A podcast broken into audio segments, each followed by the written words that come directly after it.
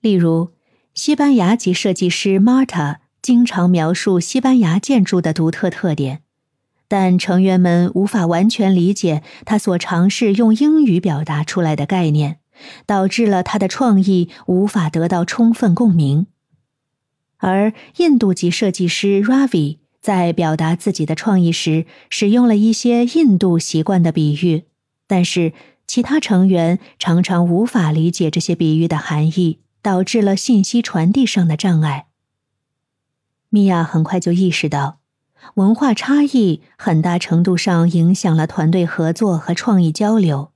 因此她组织了跨文化培训，帮助团队成员理解不同文化之间的差异，从而促进更好的沟通和合作。与此同时，米娅雇佣了专业的翻译，参与团队会议和讨论。来确保每个成员都能够准确的表达自己的想法，同时也能理解其他成员的观点。